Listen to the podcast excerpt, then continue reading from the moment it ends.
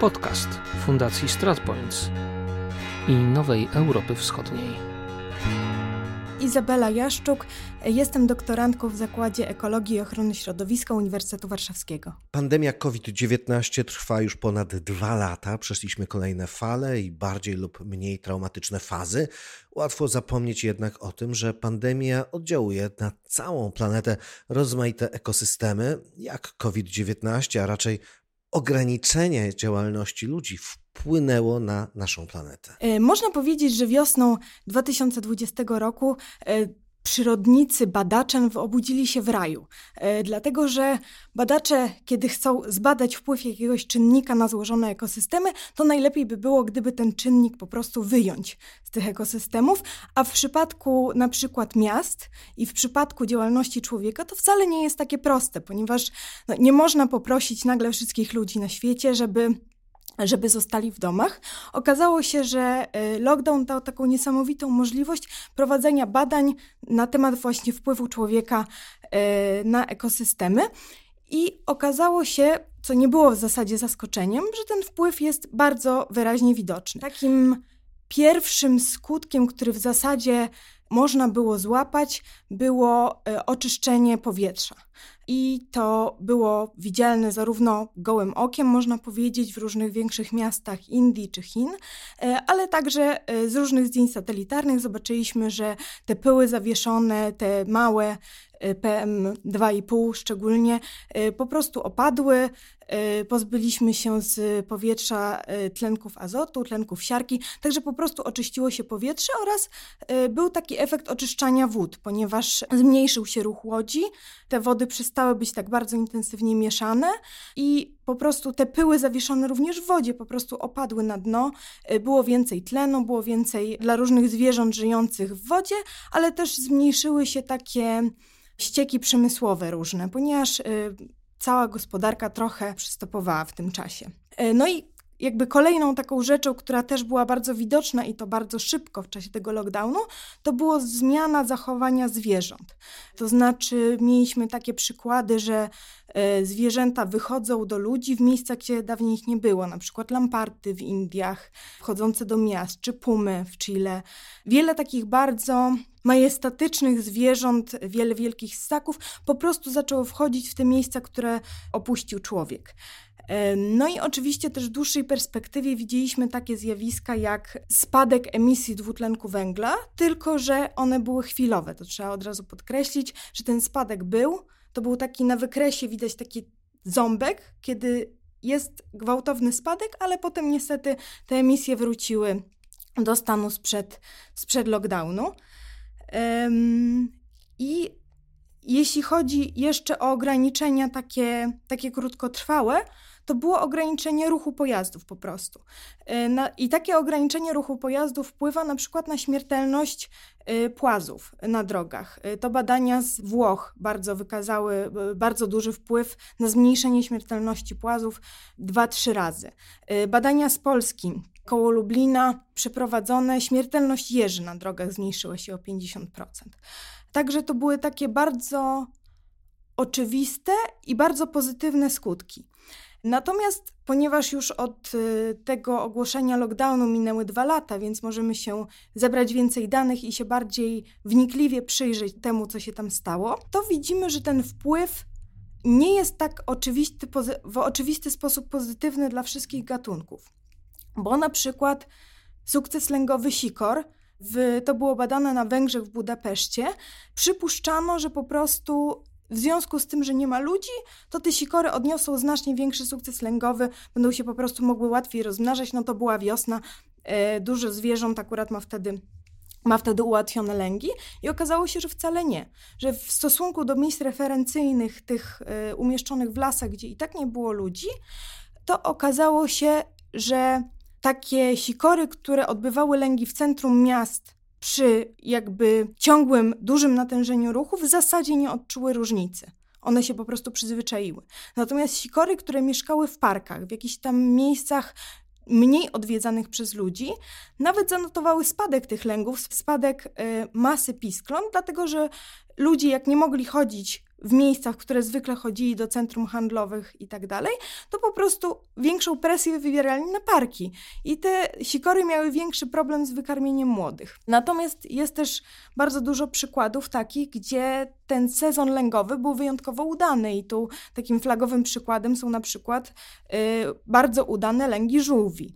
Albo, mm, ponieważ jeżeli ludzie nie wychodzą na plażę, no to te plaże mogą być zajęte przez stworzenia, które się tam chcą rozmnażać, na przykład żółwie. Te stworzenia mogą się równiej po prostu rozmieścić na tej plaży, nie muszą być zagregowane w jednym miejscu, gdzie akurat nie ma ludzi.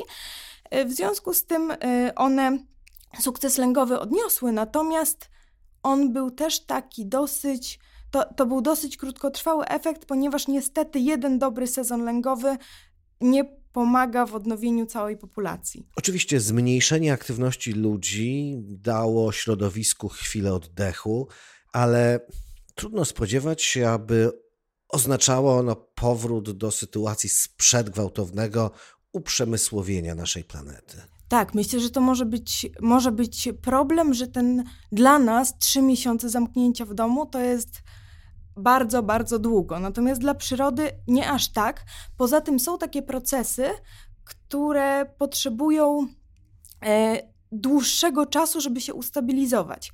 Był taki przykład na przy, z Australii, z plaż w Australii, gdzie też myślano, że jak wszędzie sukces lęgowy stworzeń, które są na plaży, będzie po prostu większy. Natomiast co się okazało? Wrony, które nie dostawały pożywienia w mieście, czyli od ludzi jakiegoś chleba, jakichś resztek, resztek innych pokarmów, przerzuciły swoje żerowanie na te plaże i po prostu na jaja ptaków na przykład, które chciały się na tych plażach rozmnażać.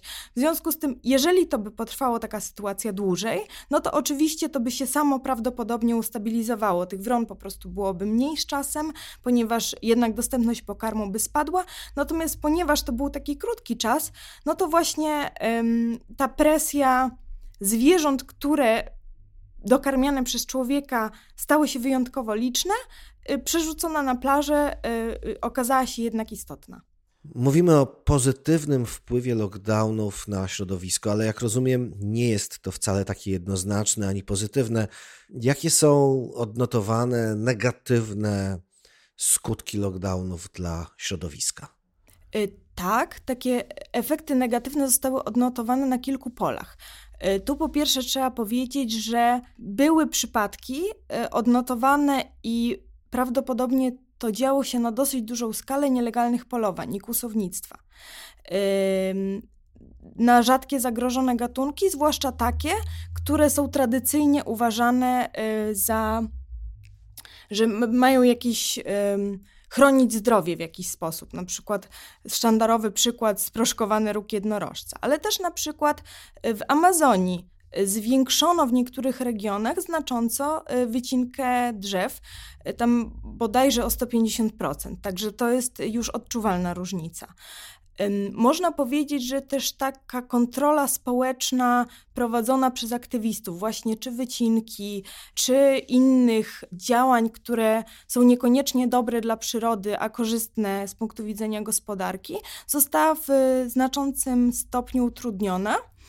I to, co jeszcze się podaje jako przykład, to są takie ekosystemy, które w zasadzie wymagają ochrony czynnej, to znaczy wymagają tego, żeby człowiek je w jakiś sposób wspierał. To jest, są ekosystemy tak zwane półnaturalne.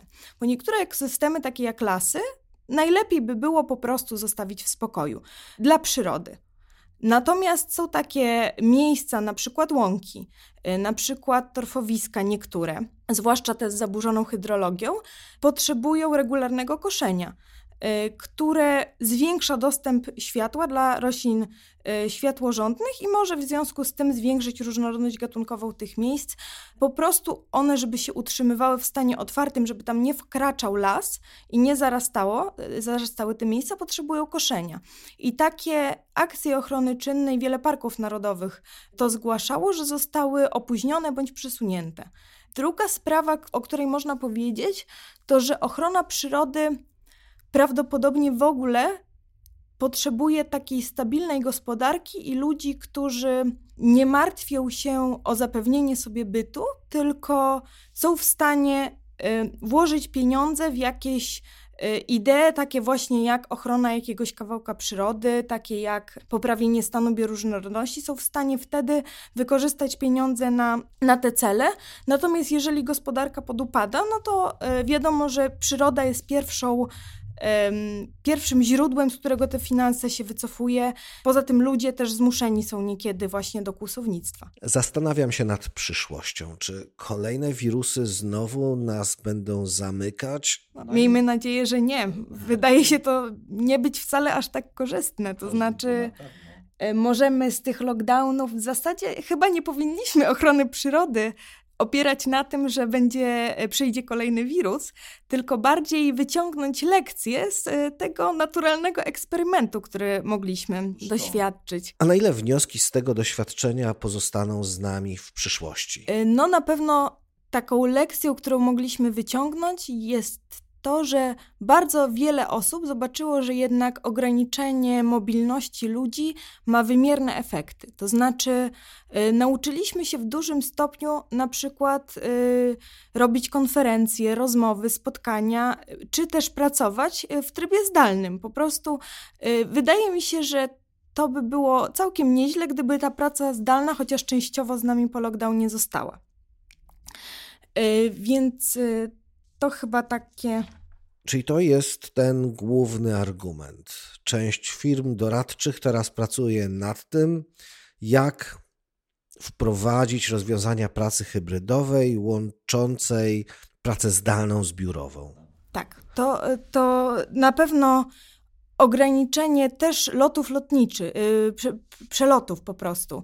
Może niekoniecznie musimy się na konferencję czy na spotkanie udawać na drugi koniec świata. Poza tym jeszcze nauczyliśmy się, że samo to, że nie jeździmy w różne miejsca, ma duży wpływ, że zostawiamy samochód w domu, więc może powinniśmy się w takim razie przerzucić na rowery w większym stopniu. I ta infrastruktura rowerowa w miastach może powinna zostać rozbudowana do takiego stopnia, żebyśmy się czuli bezpiecznie, na przykład puszczając siedmiolatka do szkoły rowerem, do pierwszej klasy.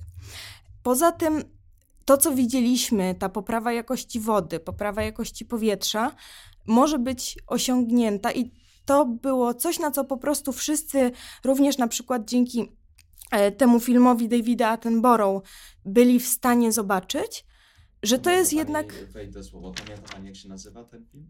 Rok, który odmienił świat. Dzięki filmowi Davida Attenborough, Rok, który odmienił świat, ludzie zobaczyli, że jednak to jest duża wartość mieć czyste powietrze, mieć czystą, czyste wody.